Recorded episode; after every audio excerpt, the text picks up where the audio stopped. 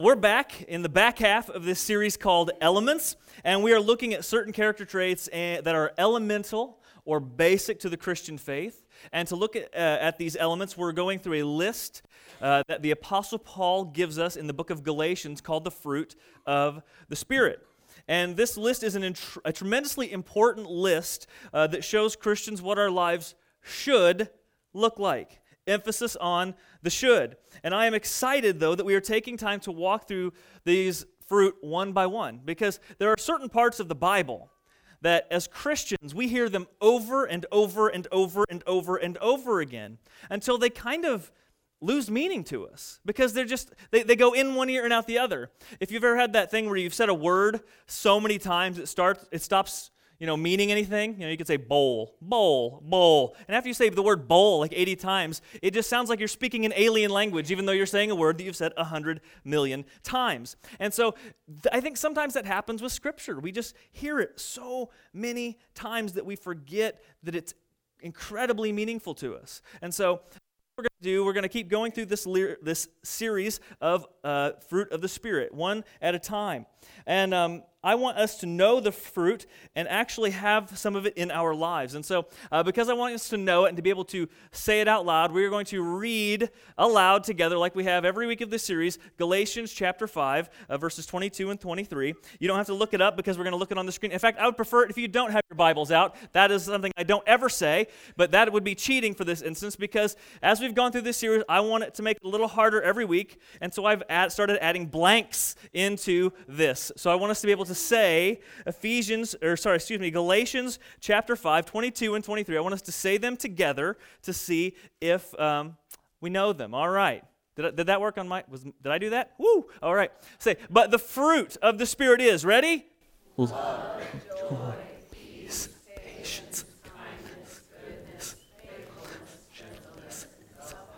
Ooh, that's sounding good right there. Maybe we'll do it without verses in the last week. That's, that's pretty good. You guys did great. So we're starting to get familiar with this list, and hopefully, as we go through each and every one of these, we will um, be uh, more aware of what each and every one of these elements means for our lives as Christians. So there's the full list. If you um, maybe didn't know that or it's your first time with us, don't feel bad. We've been working on that for like six weeks now. Uh, so here's the real list behind me, hopefully. Yeah, all right. We're really doing good this morning. Thank you, technology. And so, um, the fruit we're going to discuss today, though, is the fruit of goodness. Now, first off, what we got to be clear on is what we mean when we say goodness or the word good because we use good in different ways. And believe it or not, the Bible uses the word good in different ways. Sometimes we use the word good um, just kind of like to say something is generally positive. Like, how are you today? Good. Like it's good. I'm doing good. Uh, things are generally generally going well. Or you know, good can mean they're going okay because I'm. How you doing? Good. Not great. I'm just good. I'm not, uh, which is better than poor or fair, but, I, but I'm still in the middle. I'm just doing good. So it's just, it's basically a term that we often use for something that is generally positive. positive, and you will find that at times in the New Testament. It'll talk about giving good gifts or something like that. So it means that that that term can be used in the same way we often use it every day in the New Testament. But the other way we use good, and the way it shows up many, many times throughout the New Testament, is in the sense of morality, something that is morally good and not morally evil. And this is a really tricky concept to wade through.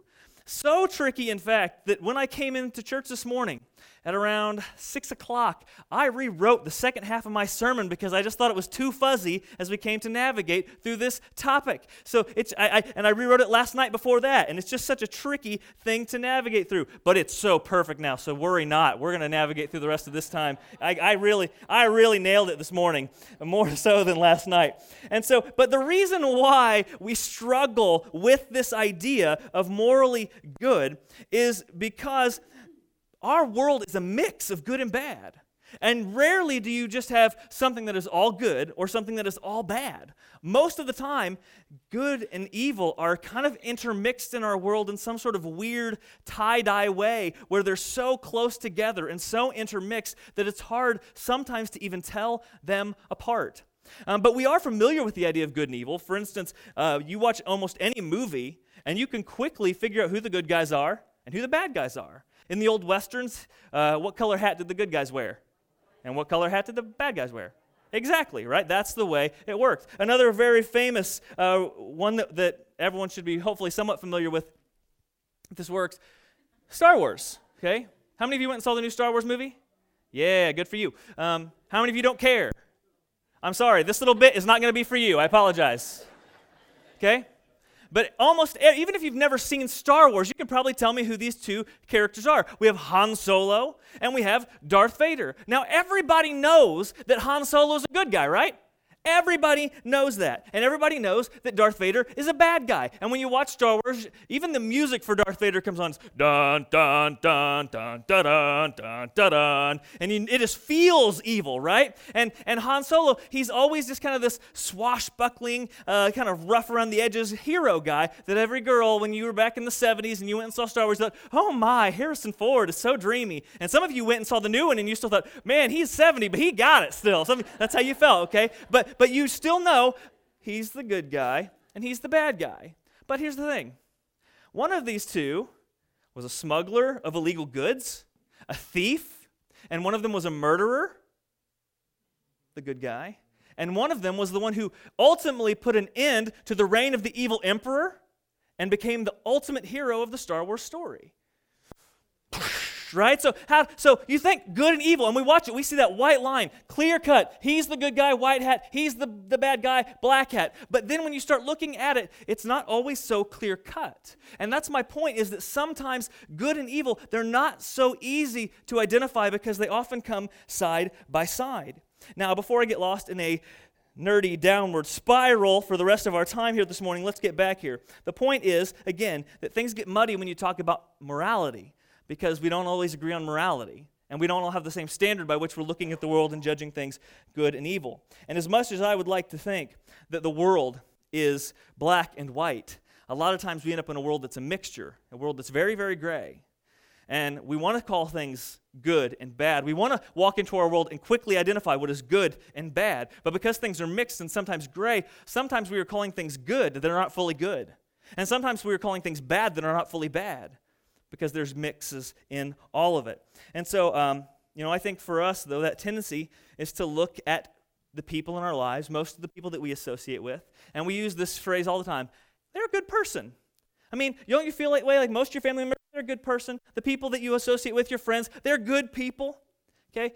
And you, you know, I mean, you know that they've got those habits and things that just aren't great. You know, that those times where you really don't want to be around them, that, that topic that you don't want to bring up at Christmas because they're just going to go off the rails about it. But overall, you know, that most of them is good, and so therefore you say they're a good person. And so what we do is because someone is mostly good, we just kind of round up and call them all good. Um, I don't. It's, it's rough to put like percentage numbers on these, but let's say let's do it. Let's say someone that you most of the people in your life, most people you encounter, are are on average 95% good, and 5% bad. 5% evil in them. And we just kind of, like I said, we round up. 95 is pretty close to 100, so we just round up and say they're a good person.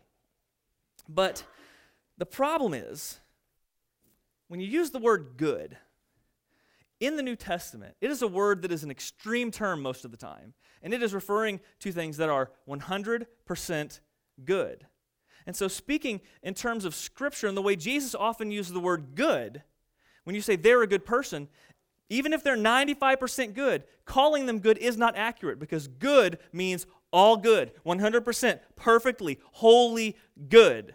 In fact, Jesus even kind of gets on to a guy for uh, using the word good a little too loosely. In Matthew chapter 19, verses 16 and 17, it says, Just then, and there's a big long story here, but I'm just going to grab this first part because it's very important.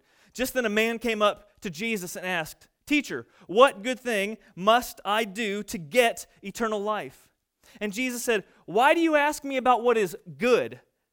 There is only one who is good. You see, this guy's saying, What good works? What good things must I do? What hoops must I jump through? And Jesus quickly busts him out and says, The word, ter- the term good only applies to things that are wholly, completely, 100% good, with no trace of bad. And he says, And the only thing that that can possibly apply to, the only one that that term good could possibly apply to, is God Himself because he is the only one who is completely good with no trace of evil in him. And so, as much as we want to say that person, the people in our lives, they're good people, that's not exactly accurate. I mean, let's say for a potluck, and don't fear, we're not going to do this at the next potluck, but let's say at a potluck I made a big thing of tea, and it was 95% tea, and then the last 5% I was a little short, so I just topped it off with toilet water. You would feel betrayed if the sign I put on that just said tea, wouldn't it? Like, don't you feel that last 5%? What's in there? It's a very important little asterisk that needs to be made known, right? We really need to know that there's toilet water in that tea. Okay? It needs to be called out, it needs to be distinguished. In the same way, those of us who are mostly good people, mostly upstanding, mostly law abiding citizens, but yet there are those tendencies, those things in us that we are not proud of, those things that we know deep down are evil. Those things, we cannot glaze over those and pretend that they do not exist just because we overall want to be good people. And so ultimately, our standard of good it's not the people we encounter. It's not the people that are mostly good. If we're going to use the term good and we're going to talk about goodness, we must first understand that morally speaking, the, our standard of goodness is God Himself. Our standard of goodness is the perfection of our Heavenly Father. And that is where we start when we co- come to discern and to judge what is good and what is evil, what is good and what is bad, what is right and what is wrong. And when you start doing that, when we try to do that, regular everyday people who have lives and jobs, and we don't spend every day in church listening to sermons and reading the Bible. We're going to go out into a world that is this weird mix of good and evil, that is this weird mix of good and bad. And some people that you'll encounter, one minute there'll be a joy, and next minute there'll be a terror. And some situations feel good, and they turn out to kind of smack you in the face a few days later, and you thought it was such a good thing, and now it's a bad thing. And this life is such a complex mix of good and evil. Because of that, you and I will oftentimes have a very difficult time discerning what is good and what is bad. Our judgment will not be right. You, and, and there are so many times when you think something is good and it is not, it is bad. There are times when you think something is bad and yet it is good. One of the best examples of this is when you look out into our political landscape. Okay, let's take a really hot button issue in our culture. And just before I wade into this, I'm not trying to be political. I'm just going to talk about the issue. I could talk about this another time in a sermon, but I'm not. I just want to glaze it and get everybody mad about it and then move on. Um, but let's talk about the topic of abortion. What's interesting about the topic of abortion is just looking at our, at our country, just watching the news, you can see that there are people on both sides of the issue who think and they are very passionate about the fact that they are right. And they wholeheartedly believe that the people on the other side of it are completely wrong. And in fact, it's often a very moral argument. They see the people on the other side as evil and wrong and trying to hold back the, the freedom of life that is in humanity or the freedom of women's rights on one's respect. And so there's people on both sides who believe they are totally working for good. And they believe the people on the other side of the argument are working for evil. At the same time, you have two groups of people looking at the same issue and seeing good and, and evil very, very differently. That is a perfect example of how we go through life. We are terrible judges, oftentimes, at what is good and what is evil. We cannot always accurately decide where we land on things like that. And so, because our world's a weird mix, you and I aren't going to be very good at this. Another reason why we're not going to be very good at this is because just like we want to be determined that the people in our lives, our family members, and the people we love are good people, even more so, we want to be determined that we are good people. And so, what we will do is we will look at our 95% of good and we'll excuse away that, not, that 5% of bad because we want to say, I'm a good person. I'm okay. I'm not bad at all. I'm not evil. I'm not wrong. I'm, I'm legitimately, genuinely a good human being. And we excuse away the, the stuff that maybe is a little less savory, a little less pleasant. And so I've, I've seen people go through hoops of arguments, bend over backwards in an argument, trying to explain to me how they're a good person. Just last week, I was on the phone with a guy who is stuck in the grips of an addiction. And because of his addiction, he has become a parasite on his family. He is such a, a hang up and a problem and a burden to his family. And he's telling me all this, and then he spends the better part of an hour trying to explain to me why he's a good person. And I'm not saying he's a horrible person because he's an advocate or anything like that, but I just it's it's interesting who's somebody who just listed out all the things that their why their addiction is is ruining their life and then try to tell me that they're a good person. And we do the same things because we are so we are so set on the fact that we want to be good people. We don't want to be bad people. We don't want to be black hat wearing bad guys. We want to be the white hat wearing heroes who go out into the world and do good. We don't want to be on the bad team. And we are so convinced that we are good that we will gloss over the sins in our own life, the problems in our own life in order to convince ourselves and lie to ourselves and tell ourselves that we are good. And so we've first got to step back and understand that because we live in a world that's a mix of good and evil, and because we ourselves are a mix of good and evil, oftentimes we will not be able to accurately determine what is right, what is wrong, and where goodness and where evil lie. Where's the line between the two? As much as we want to call everything black and everything white, oftentimes, and even ourselves, fall into the gray. So, we have got to do something to help us figure out the difference in good and evil because naturally we, we just stink at it. And so the problem with our inability to figure out good and evil is that God intended for us to be instruments of good in this world. God created his church, a gathering of people, to be a people of purpose and meaning, to go out into the world and do good, to treat each other with regular treatments of goodness and care and love and all the things that we understand as morally right and good. God intended for us, his church, to be a powerful force of good in this world. Well, how can we be a powerful force of good if we don't always understand what good actually is? And so we need some help from God himself. And luckily, that will come to us. Um, because God is the only source of good that is 100% good all the time, and He is the standard by which we must judge ourselves and line ourselves up. And so, believe, for believers, for those of us who are in Christ, our hope of ever being able to see good from bad comes in the Holy Spirit. And the way this works is that when we become Christians, our old sinful life is taken away by Jesus. He died on the cross to pay the, the, the, penalty for our sin because any crime deserves a penalty. He pays the penalty for our sin. And we take from Jesus the righteousness that he has lived his whole life with. He takes our sin, we get his righteousness, and we get a new life of righteousness to walk in each and every day and a chance to hopefully live a better life. And then Jesus sends us his spirit. We call it the Holy Spirit. Or maybe you grew up in a church where they called it the Holy Ghost. And, and God's spirit lives inside of us and gives us the strength to do better, to be better, to actually live a life for good. This is why in this list, we call goodness a fruit of the Spirit. It's something that we that grows in our life with the help of the Spirit, not something that we can manifest on our own. And so when the Holy Spirit comes into our lives, it can help us, grow us, transform us so that we can live a better life. In Romans chapter 12, Romans 12, verse 2, and many of you have heard this, maybe even do have a coffee cup or a t shirt with this on there. It says, Do not conform to the pattern of this world, because the pattern of this world is a mix. Sometimes things are good, sometimes things are evil, and it's really hard to figure out where the lines are drawn. Do not conform to the pattern of this world, but be transformed by the renewing of your mind. Notice it doesn't say transform yourself, it says be transformed. That's the work of God in you through the Holy Spirit. And we must be willing to let God reshape us in a way that is different from what we've known in the past. But be transformed by the renewing of your mind. Then you will be able to test and approve what God's will is His good, pleasing, and perfect will. And so, with God's help, we can one day get better at discerning what is good and what is evil. We need God's help to transform the way we think, the way we look at the world, because on our own, we don't always do so great at it. And so, once God starts to transform our minds, He helps us see more clearly, and we can see the goodness and know that it is goodness, and we can see evil and know that it is evil.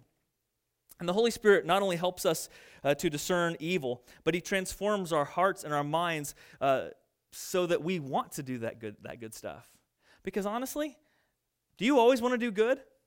No. There are moments in your life where you know what you're about to do is bad, and you do it anyway. Sometimes we make plans to do things that are bad. There are people who put calendar events in their calendar to do bad things. We know that we want at times to do things that are not right, things that are not evil. okay? Or things that are evil, excuse me. And so there are moments when we don't always do what we hope to do. Um, you know, I think of before I became a Christian, the only lens I could see the world at was what's going to be best for Anthony Bliss. I didn't have any other lens. I mean, my parents, again, taught me to be genu- gen- genuinely or generally a good person. You know, I didn't steal. I didn't do a lot of bad things, in, too many bad things in high school. But that was mainly because I was scared of my mom. It wasn't because I wanted to be good. My mom just scared the bejeebers out of me when I was a freshman, and I thought, I don't want to cross that lady. Okay? Which, you know, I don't know if that's the best parenting tactic, but by golly, it worked. Okay? And, uh, and so, you know, but, but really the main lens, okay, when I made decisions, it was like, what's best for me? And that caused me to be incredibly two faced because when I was at home, I could be pleasant, I could be nice. When I was around my mom's friends, I could be really good and nice and, oh, what a nice young man, you know, and they could think everything was good and that I had everything uh, kind of sorted out. But then when I went to school and I was around friends, it was a lot easier for me to be a jerk because I could, I could make fun of somebody and make my friends laugh. I was like, oh, okay. And my friends would think I was funny and they thought I was cool. And I, I, you notice I talk fast. It's because sometimes my brain is too fast for a good filter to figure out what doesn't need to come out of my mouth. And so when in high school, I just didn't have to use that filter. If I saw somebody, I had this gift to pick out the thing that they were probably most insecure about in the world and call it out in a room full of people. And my friends would laugh, and I would tear them down to build myself up because that's what was good for Anthony Bliss. That's what was good for me. And then I became a Christian. And by God's grace, He's transformed me so that I don't want to be that person anymore. He's transformed me so that the lens I look at the world at is not what's good for me, but rather what is good in the eyes of God and what is pleasant and pleasing in the eyes of God. And God has helped me live with a motivation to walk into this world and do good. And where I once used my words to tear people down, God, has, by His amazing grace, has allowed me to be transformed so that I can use my words every single week to hopefully build people up for the cause of Christ. That is the power of the Holy Spirit in you. It can totally change your life, totally change how you see, and totally change how you are able to live. In Ephesians chapter 2, the Apostle Paul, he talks about what we are saved to. Uh, sometimes we only talk about what we're saved from. We're saved from sin, we're saved from hell, we're saved from the consequences of our bad actions. But sometimes we forget that we are saved to something better. Just like God saved me out of being a jerk, he saved me to a life of purpose where I get to speak life. So God doesn't just save you out of the bad stuff. He has something good for you on the other side, a life of purpose and meaning. In Ephesians chapter 2 verses t- verse 10, this is another verse that many of you have heard before. After this long talk, 9 verses, Paul talks about all the saving and transforming work that God does in you, and he closes with this. He says, "For we are God's handiwork, created in Christ Jesus to do good works." Which God prepared in advance for us to do. God created us, or probably the better, I think a better translation there is, on, is honestly, God recreated us. Because on, when I became a Christian, for, I, maybe I didn't feel it right away, but when I look at who I am now to who I used to be, I'm a new man.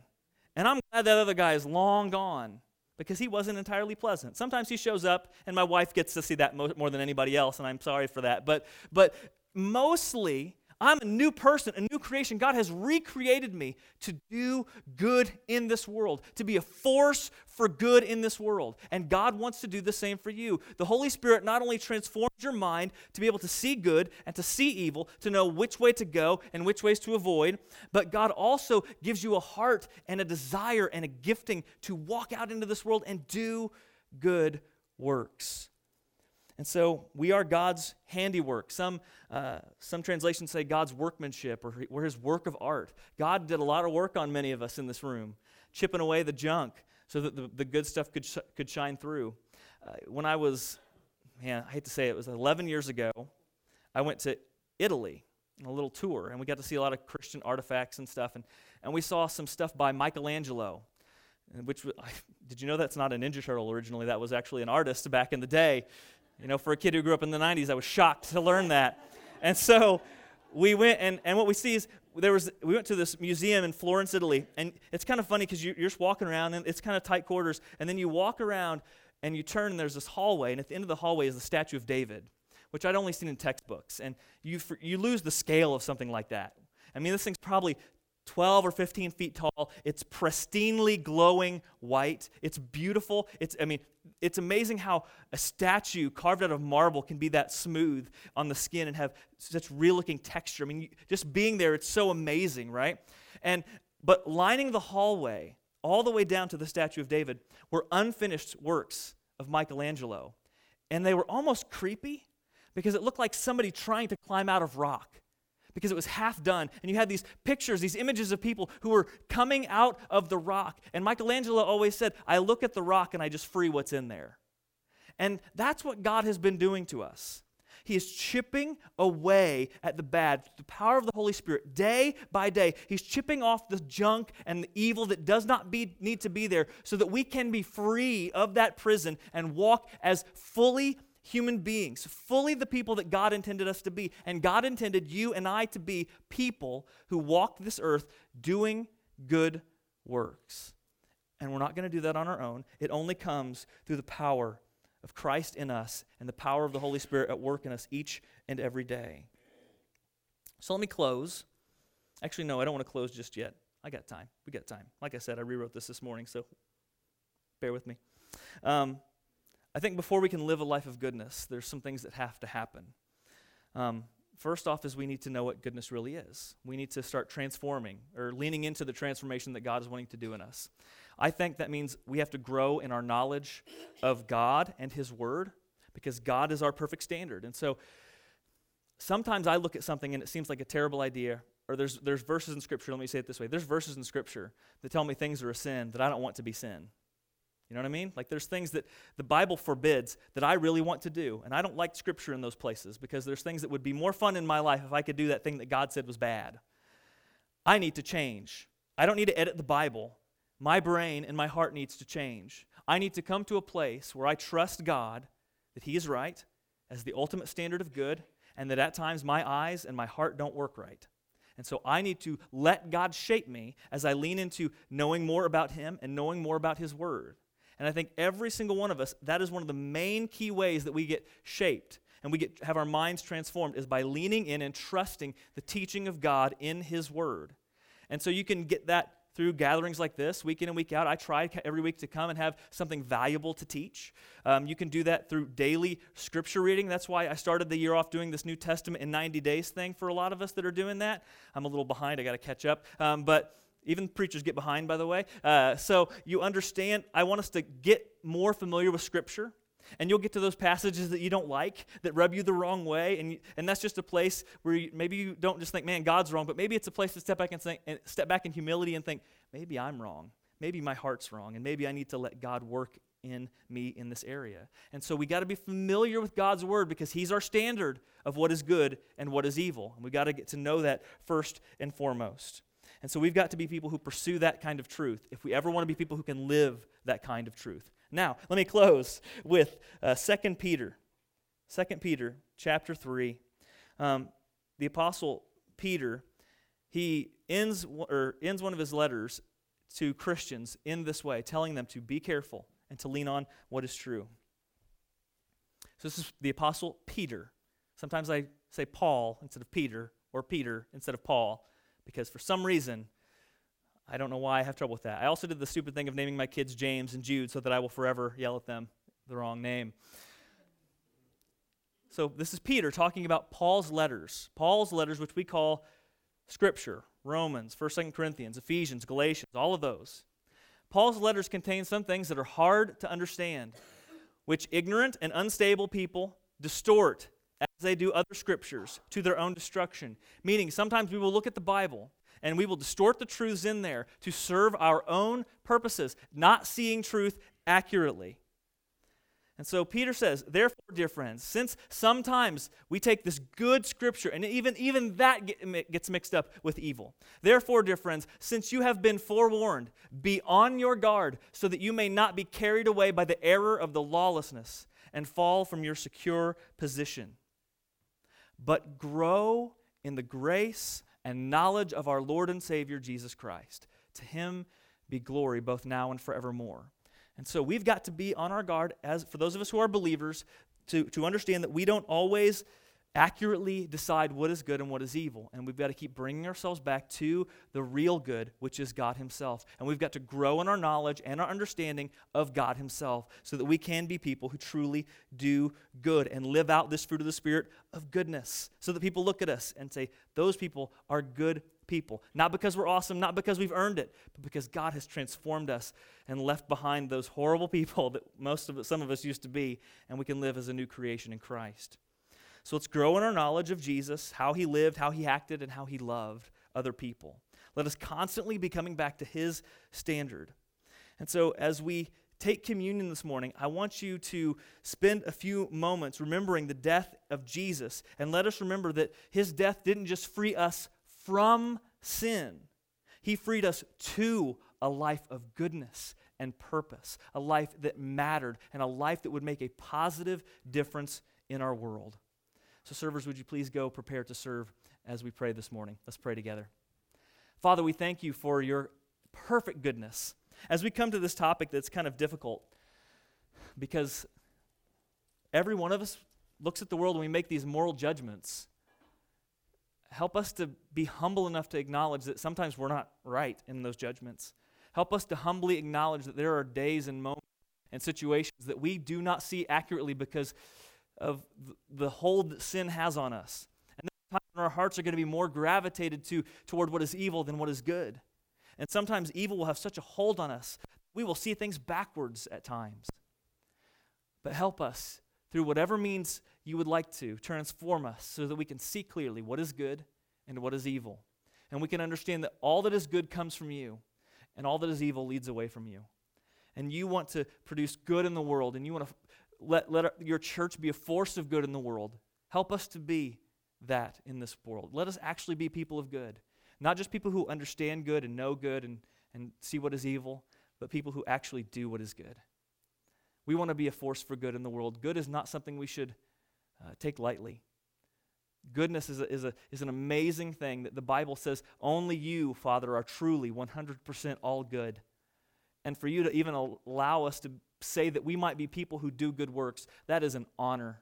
That we can be people who carry your work every day. We can be your hands and feet in this world. What an honor to carry your goodness forth into our lives. And so I pray that we don't take that lightly. I pray that we would diligently look toward your truth in Scripture so that we would allow our sight to be cleared, our ability to, to judge clarified and, and sharpened so that we know where you want us to walk and where you want us to stay away. Thank you for your guidance. Thank you for your goodness. And thank you for your Son and your Holy Spirit that help us know the difference and walk a new life. We pray all this in Jesus' good and holy name. Amen.